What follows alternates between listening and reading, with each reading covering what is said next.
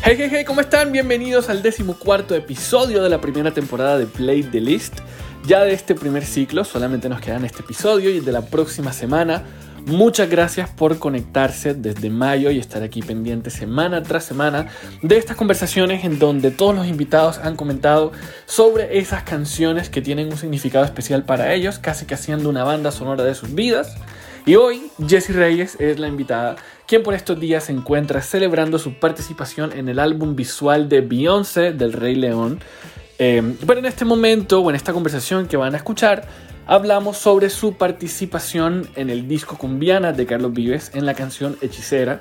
Y también hablamos un poco de lo que ha sido su recorrido en la música, una carrera muy joven que está eh, desde el 2016 lanzando EPs, pero con unas participaciones significativas, porque como compositora también participó en las canciones One Kiss de Dua Lipa con Calvin Harris y en Promises de Calvin Harris con Sam Smith, entre otras. Así que espero que se disfruten esta entrevista, denle play y suban el volumen. Hola, ¿cómo están? Bienvenidos a Play the List, un podcast para hablar de esas canciones que han influido de una manera muy especial en la vida de los invitados que, por aquí pasan. Y hoy me place tener a una artista de la cual reconozco y confieso que me he vuelto fan en cuarentena porque su disco salió justo al principio de la cuarentena y, que he esperado un, un, buen ratito para poder hablar con ella. Jessie, Jessie Reyes, bienvenida. Gracias, muchas gracias. Hola a todos. ¿Cómo estás? ¿Cómo estás? Cuéntanos cómo te, cómo te coge esta cuarentena. Yo, como te digo, lo que dije ahorita, estoy aprovechando. Yo sé que la situación no está buena, yo sé que hay mucha gente que está con miedo, hay mucha gente que se preocupa mucho de la salud y yo entiendo eso, pero en toda situación, todo en la vida tiene algo bueno y algo malo y es la decisión de uno qué tipo de perspectiva uno quiere tener. Y cuando primero empezó la cuarentena, yo estaba en gira y la gira se canceló con Billie Eilish. Yo no sabía si yo iba a bajar el disco. Yo estaba con mis papás en los Estados Unidos y mis papás tienen más, los dos tienen más de 60 años, entonces yo también estaba preocupada por ellos.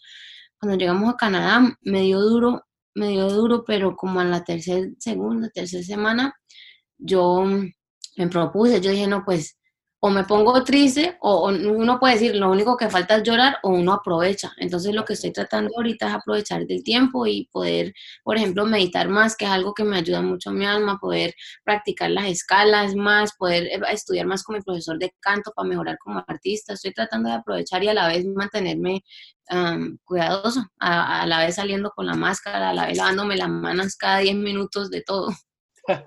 sí, sí, bueno, y para los, que, para los que han escuchado el disco de Carlos Vives Cumbiana, tú eres la primera invitada en esa primera canción que abre el disco. También es una de mis favoritas de, de, de todo lo que es Cumbiana.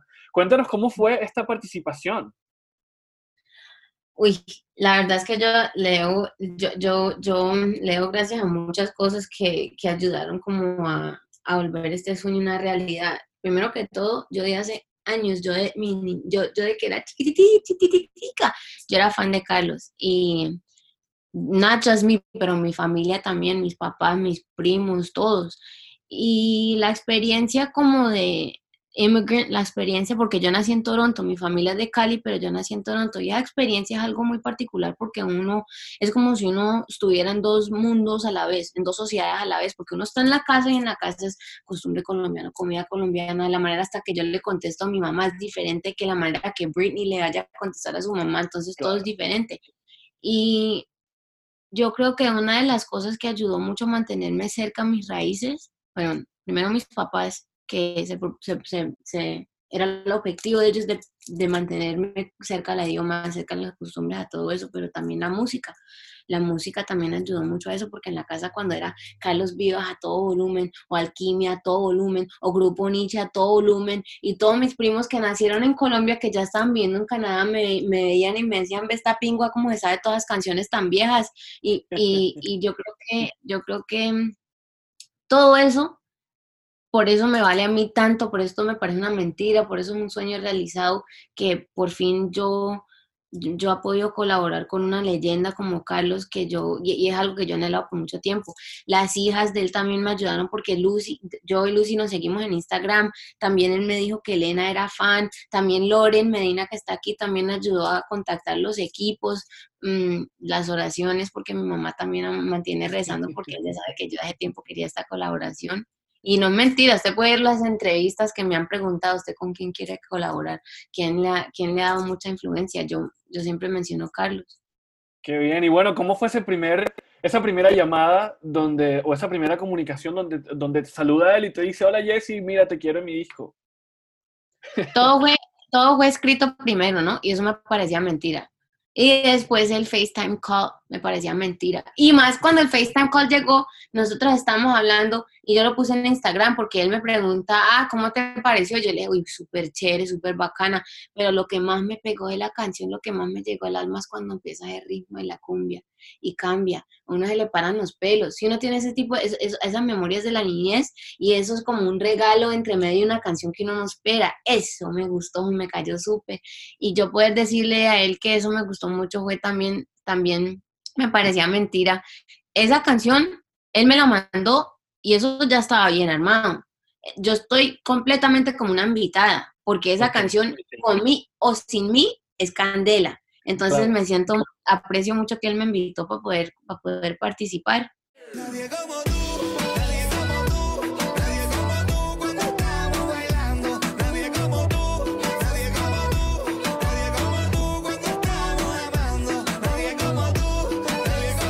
Bueno, y también que es, una, es como un acercamiento, un primer, un primer gran acercamiento musical a Colombia, ¿no? Porque has hecho cosas increíbles con, con otros artistas eh, a lo largo, pues en estos últimos años, pero con Colombia es como, y además, de la mano de Carlos Vives, imagínate. parece mentira, me parece mentira. Es que yo, no, yo estoy muy de buenas, tengo mucha fortuna de poder trabajar con, con gente que yo he admirado toda mi vida. Y más, uno aprende, si uno me pone pilas, toda oportunidad en la vida tiene, tiene enseñanzas. Uno, uno, puede aprender de todo el mundo y tener la oportunidad de poder aprender de alguien así, que sea tan dedicado a la música, que sea tan dedicado a las notas, cambiemos esta nota, trate esto, trate esto. Yo siempre agradezco mucho porque encima de ser una memoria linda, encima de ser algo que yo he anhelado por tanto tiempo, también estoy aprendiendo a la vez como artista, como, como compositora estoy aprendiendo. y y más, el orgullo colombiano es algo, es algo tremendo. Eso nunca se le quita a uno, eso mantiene, eso está en la sangre potentemente. Y yo, y yo, yo, ¿cómo te digo? Me parecía mentira. Cuando le conté a mis papás, le parecía mentira. También no me creían hasta que yo le puse la canción. Cuando me dijeron, ah, ya mande el verso tuyo y ellos lo ponen en el mix, me parecía mentira. Cuando mandaron el artwork, me parecía mentira. No fue hasta que la canción estuvo en público que yo ay, por fin, por fin exhalé, dije, ay, gracias a Dios, por fin llegó el día, esto es realidad, no es un sueño, nadie me va a despertar, esto es verdad.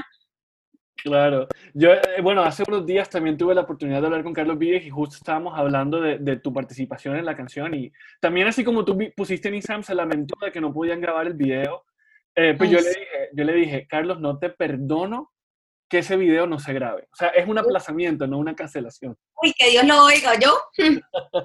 que Dios lo oiga, caramba. Yo estaba, yo estaba, yo estaba, yo estaba anhelando también. Pero así, así es la vida, Dios quiera, Dios quiera podamos hacerlo en el futuro. Porque eso sería, eso sería genial. Y también porque mis papás también se van a pegar, entonces para llevar la Claro, bueno, ¿y con, con qué otro artista colombiano te gustaría trabajar? Uh, ya he tenido la fortuna de poder trabajar con Carol G, que también es bien simpática, y, pudimos hacer el remix de Ocean, que también salió chévere. Eh, y lo mismo, yo fui una invitada completamente porque la canción ya estaba prácticamente hecha. Y, y también yo quiero trabajar es con Cali Uchis, yo soy fan de Cali Uchis, ella es bien bacana. Um, yo sigo fan de ella un rato y nosotros nos conocimos de hace años también, pero el tiempo no ha, no ha no hemos podido concordar como un like perfect timing, you know? Sí. Pero es, es, um, eso es como una pregunta, ¿sabes cómo, cómo te puedo dar como un simile? Eso es como que usted me pregunte, ya que usted comió de este steak grandote quiero un bocadillo, quiero un, quiero un, quiero una, you know what I mean? No al decir que los, porque yo sé que hay muchos artistas colombianos, yo sé que, yo sé que Balvin es la berraquera, yo sé que, yo sé que Shakira es la berraquera, yo sé, yo sé y yo entiendo y yo los aprecio por toda la contribución que ellos han hecho para el orgullo colombiano, para la música colombiana, para lo que es eso en el mundo norteamericano, que también es un impacto del berraco. Pero para mí, de mi niñez, poder trabajar con alguien que ha tenido tanto, tanto, tanto, tanto influence en la música que yo hago, en la manera que yo me podido mantener conectada a mis raíces, de yo poder decir hoy en día que yo hice eso, eso me parece como que yo estuviera, no, no, no, me parece injusticia yo decir, me falta, me falta, me falta hacer esto, me falta hacer eso, porque eso era lo que yo he estado, yo he estado rezando por eso de chiquita. ¿no? Qué bien, qué bien, qué bonito. Y qué bonito de alguna manera ver que hasta en cuarentena, porque ya la canción sale en cuarentena, los sueños se hacen realidad, ¿no? Uy, sí, los sueños se hacen realidad. Dios quiera, ¿sabes qué sería súper chévere? Uno poder hacer una colaboración grandota, con grandot, grandot, poder hacer una colaboración grandota así con, con Caliuchis y con Balvin y con Shakira y con Carlos, poder hacer la like New Age, you know what I mean? Poder cantar algo así como un himno, un himno, nuevo. That would be crazy. Pero bueno, hablemos, hablemos un poco de tu, de tu niñez, eh, porque bueno, familia migrante de colombiana en Canadá y Canadá siendo una ciudad multicultural. Musicalmente, ¿cómo fue tu, tu niñez en, en, Toronto? Musicalmente, eh, pues mi papá siempre tocó, mi papá tenía la guitarra en la casa y tocaba bongos en la casa. Ellos me llevaban a la iglesia, yo cantaba en el coro también en la iglesia con mi papá. Y más en la casa, como te digo, siempre era Grupo Nietzsche y Carlos Vives, Alquimia, Celia Cruz, boleros, cumbias, vallenatos, salsa, frucomanía, de todo. Yo me crié con todo eso y mis papás me criaron con toda esa música. y después mi hermano fue el primero que me abrió los ojos a la vida del reggae y cuando encontré a Bob Marley, eso me pegó porque a mí me parece que la música de Bob Marley puede hacer bailar una hoja, puede hacer bailar un árbol, es como una, una vibra diferente. Y después fue el hip hop y me puse a oír a Biggie, a Tupac, que me gustó mucho, y después Queen, cuando descubrí a Queen como otro mundo también. Yo he tenido la oportunidad de poder jalar de muchos mundos y yo creo que por eso las canciones mías parecen un sancocho de todo lado porque están, entremezclados de todo, en, todo, con todo. y, y esa experiencia es, lo que te dije antes, es, es, es algo particular porque te enseña cómo cómo poder estar consciente de tus diferencias, pero apreciarlas. Porque cuando yo entré a la escuela yo no sabía hablar inglés, yo hablaba nomás español porque en la casa hasta los cinco años era español, español, español. Y yo entré a la escuela y no hablaba ni pido de inglés y eso fue duro, eso fue difícil. Mm, fue difícil también aprender que los acostumbres eran diferentes. Por ejemplo, lo que te dije ahorita, yo, yo, tenía amigas que le podían contestar a su mamá en inglés. Si le dicen, oh, Britney, ellas dicen, yes. Uno le llega a decir a su mamá colombiana, una madre que la, la, yo acabo reventada. Entonces, yo tenía que decir, sí, señora, es, es cosas diferentes, sino que tiene que estar consciente. Pero a los 13 años, a los 12 años, cuando yo se me había soltado la lengua en inglés y yo era habla, hable, en inglés y hablaba inglés en la casa también y mi mamá me decía, no, en español. Y la re, era las reglas en español, en español, para yo no perder el idioma. Sin embargo, se me traba la, la lengua algunas veces, pero por mi mamá y por mi papá yo le debo que yo todavía tengo el idioma. Y ella me dijo algo que nunca se me va a olvidar. Ella dijo, usted tiene que apreciar ese regalo que te dimos a usted. Porque cuando ellos llegaron a Canadá, eso, eso es algo difícil, tener esa, ese experience of immigrant experience, cuando uno está en un lugar donde no sabe el idioma, los acostumbres, tiene que trabajar el camello, un camello, el berraco, porque te toca con dos trabajos, porque no te reconocen las diplomas de, de tu propia tierra. Es un, es un, es uphill, es como el decir, es, es, loma, eso, eso, es como una loma. Y mi mamá me dijo, nosotros cuando llegamos acá nos pusimos a, a, aprender inglés. Y cuando estábamos aprendiendo inglés, en la clase el profesor nos dijo que si nosotros queríamos aprender a hablar bien, teníamos que hablar inglés, no en la clase nomás, pero en la casa. Teníamos que hablar inglés a toda hora. Y yo y tu papá, mi mamá me dijo, yo y tu papá nos pusimos a hablar y dijimos, si nosotros hablamos inglés en la casa, Jesse y Germán, mi hermano, vamos a acabar sin la idioma, vamos a acabar hablando, hablando español así, eso vas a hablando así. Y entonces ellos hicieron la decisión juntos que no, que iban a seguir hablando español en la casa y que y allí iba a quedar ellos con el acento. Entonces ya después de más de 20 años en Canadá, mi mamá y mi papá todavía tienen ese acento tremendo latino para hablar inglés, pero, pero por ellos poder hacer ese sacrificio, mm, dejaron que, que a mi hermano y a mí nos quedara la lengua y, y la conexión a, a Colombia. Claro, qué bonito. ¿Y cuál fue esa primera canción que tú recuerdas escuchar y decir, uy, yo quiero ser, yo quiero ser artista?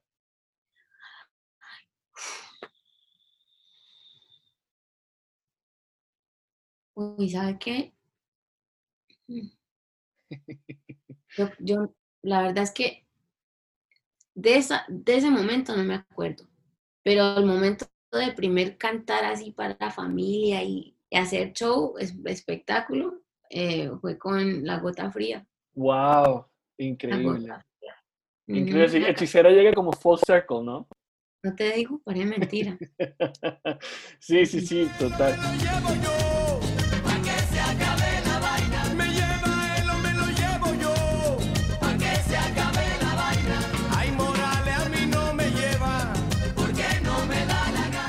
Bueno, y hablemos de Kiro, que es el primer, el primer EP que lanzas, eh, que tiene para, mí como dos cositas muy importantes.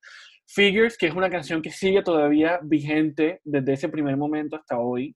Eh, y, todo lo que hiciste con, Gatekeeper. Entonces, cuéntanos sobre, sobre eh, Figures y por qué es una canción como tan, tan especial y por qué sientes que ha tenido ese impacto que tiene aún hoy. Figures para mí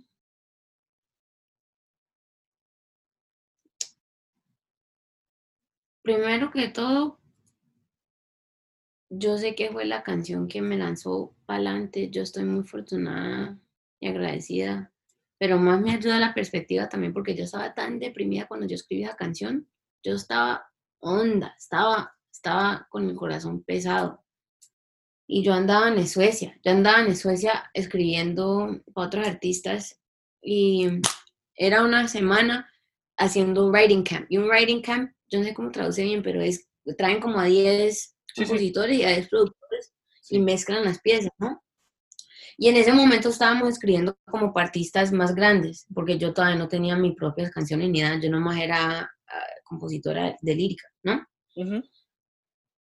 Y al fin de la semana, unos manes que eran de allá me dijeron, ve, mira, nosotros, nosotros creemos que usted tiene mucho potencial y te, te, queremos pagar para, para, para que te quedes más tiempo acá trabajando con nosotros.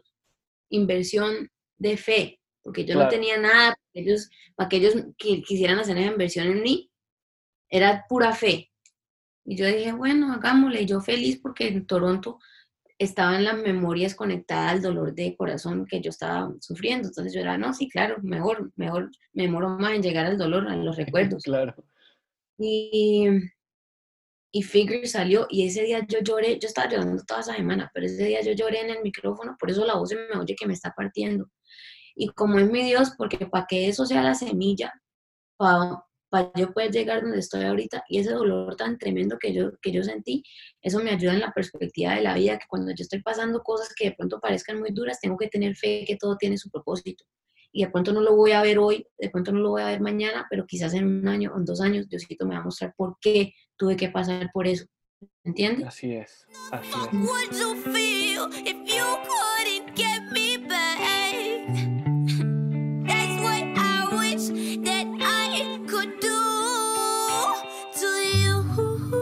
Y bueno, con Gatekeeper está todo este tema de un short film, que si no lo han visto, todos los que nos están escuchando vayan a verlo en YouTube y habla un poco de cómo, de toda esta explotación que hay en la música y ese sexismo y, que tuvo que haber sido muy dura para ti tomar la decisión de, go forward with it. Ah, la explotación sexismo en la, en, la industria de la música es algo muy tremendo que en la verdad ha cambiado un poquito, pero falta mucho. Y al decir que mucha gente dice, ¿usted cómo cree que ha cambiado, cómo, han cambiado las cosas desde la canción, desde que pasó el Me Too Movement, desde que todo el mundo ha tratado de hablar y cambiar?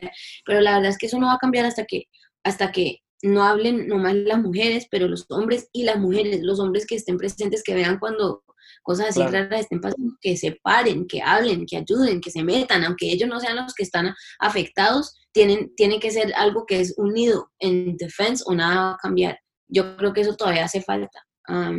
y para mí, no fue tan duro para mí, pero fue más duro como yo tuve que sentarme con mis papás y con mi hermana y contarles, porque cuando yo escribí esa canción fue cuatro, cinco, cinco años después de que me había pasado, porque cuando me pasó a mí, gracias a Dios no llegó al punto peor, ¿no? Gracias a Dios el no me logró a mí, pero me empujó a un punto donde yo me puse a pensar, ¿será que yo estoy hecha para esta, para esta industria?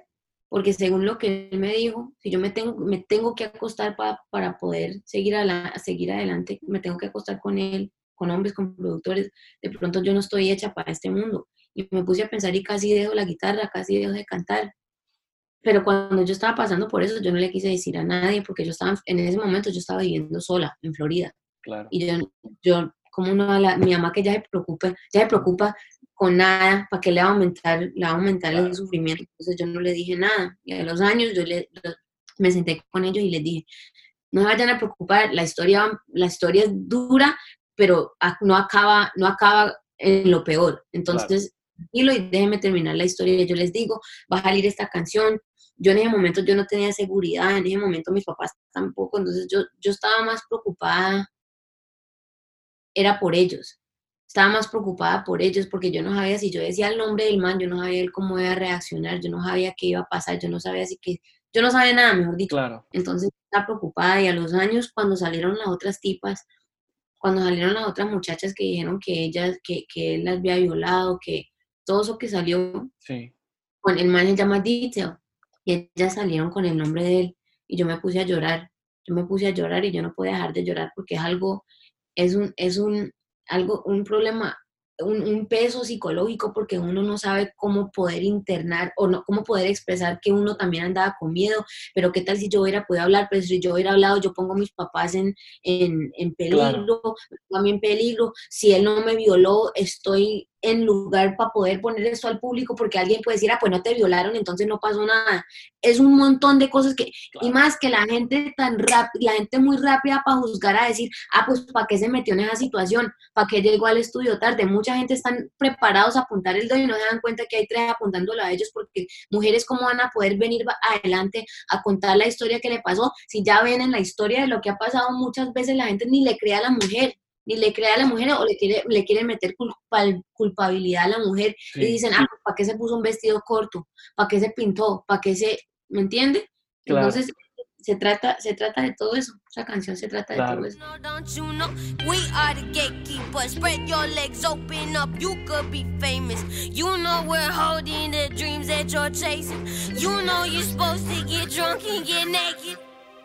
Eh, Jesse, en, bueno, en el siguiente EP, que es eh, Being Human in Public, tienes una canción en español que se llama Sola, y también en, tu disco La Memoria, que es de mi favorita, o mi favorita realmente del disco.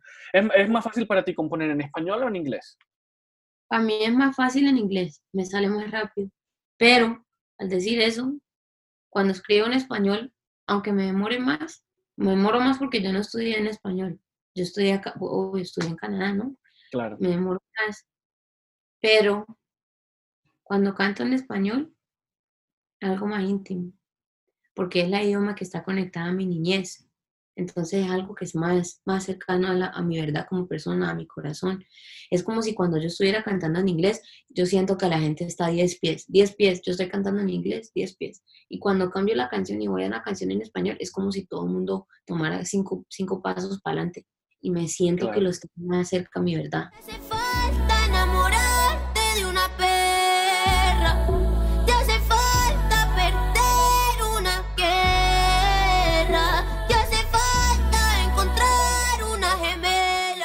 ¿Cómo has sentido el, bueno, tu disco debut?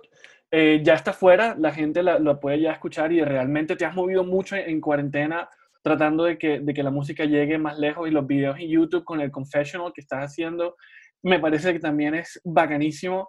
Eh, ¿Cómo sentiste el, el, el, efecto del disco en la gente? Pues yo estaba con miedo porque yo sé que el título para mucha gente puede ser algo que es triggering, algo que los hace sentir como con defense, con, porque yo sé que todo el mundo no tiene ese, ese tipo de relación que yo tengo con la palabra de la muerte o con la idea de la muerte. Yo sé que hay una gente que acepta que es la verdad de la vida y hay otra gente que le tiene miedo, que no pueden aceptar esa realidad. Entonces yo estaba preocupada que considerando el tiempo que estamos como sociedad, considerando corona, considerando todo eso, yo estaba con miedo que eso iba a ser como algo que, se, que fuera insensible. Sí. Eh, casi lo cancelo. Casi lo cancelo y yo le dije a mi equipo, le dije a mi empresario, le dije, mira, yo no sé si esto, si esto es buena idea. Y ellos me dijeron, nosotros vamos a hacer lo que usted quiera. Usted nos dice y así pegamos. Ahí quedé confundida. Gracias a Dios por Instagram, porque me monté en Instagram, me dijeron, no, aquí voy a hacer un post, voy a, voy a hacerlo público. Entonces yo le dije a mi fan, le dije, mire, el álbum está para salir este día, pero yo estoy preocupada por esa razón. ¿Ustedes qué creen? ¿Que debo esperar o, o me dice? Y eso fue 97% de gente que me decía, no sé cómo le ocurre. Entonces salimos con el álbum y estoy orgullosa de la manera que mi equipo lo hizo. Porque a mí me parece que en esa época mucha gente estaba con, ¿cómo se dice? Hesitation. Sí, como, como, como dudosa, como dudosa. Sí, de cómo mover, de seguir trabajando, de salir con música, de cómo iban a ser los números, de todo eso. Entonces, yo sé que para nuestro equipo, para mi equipo y para mí, era como entrar a un mundo desconocido. Y lo hicimos. Y a mí me parece que la gente la recibió bien y estoy, y estoy, estoy orgullosa de mis fans también de poder que ellos apoyaron y estamos en tiempos duros y sin embargo apoyaron y le pusieron shares y están haciendo covers y están bailando con coreografía y, y, los mensajes que más me llegan yo creo que es yo los mensajes que más me llegan al corazón es cuando la gente dice que las canciones la ayudaron a pasar por tiempos duros Qué bien. Y estamos en un tiempo duro como sociedad ahorita, por eso me, me llega más. Sí, bueno, hemos llegado al final de esta conversación. Nos podemos quedar hablando horas, pero pues el día tiene que seguir. Jessie, por si no lo saben, también es compositora de One Kiss de, de Dua Lipa con Calvin Harris y Promises de Sam Smith también, Hard to Love, que pues la hiciste tú con Calvin, también una de mis favoritas y que me han hecho mucha compañía en esta cuarentena. Gracias, Jessie, por aceptar la invitación y también por tu honestidad en la música. Gracias a usted, ay, qué lindo, gracias a usted. Agradezco mucho el tiempo, también el apoyo. No, hombre, aquí tienes que venir a Colombia. Cuando vengas a Barranquilla, ahí hacemos algo. Uy, listo. Uy, mamá, listo, ahí le caigo. De una, gracias Jessy, un abrazo fuerte. Cuídate mucho. mismo, suerte. Vale, igual. Bye bye. Y bien, esa fue la conversación con Jessie Reyes, una artista colombo-canadiense orgullosísima de sus raíces caleñas. ¿Qué tal el acento, ah? Ahí está, y bueno, también se ha mantenido muy activa en toda esta cuarentena porque su disco Before Love Came to Kill Us salió justo al principio del encierro, pero ella se ha mantenido muy activa en todas sus redes sociales y lanzando videos también de las canciones y diferentes versiones acústicas de ellas en eh, su canal de YouTube que pueden disfrutar desde ya. Y antes de despedirnos, agradecimientos especiales, por supuesto, para Melissa Simmons, quien se encarga del look and feel de la cuenta de Instagram, en donde nos pueden seguir arroba playthelist con DA intermedia. Y por supuesto también al estudio Room Barranquilla, quienes se encargan de la edición de este episodio. No olviden suscribirse en Spotify y en Apple Podcast para que no se pierdan todos los miércoles las notificaciones del nuevo episodio. Y por supuesto no dejen de escucharnos. Yo soy Wills, nos vemos la próxima semana. Chao.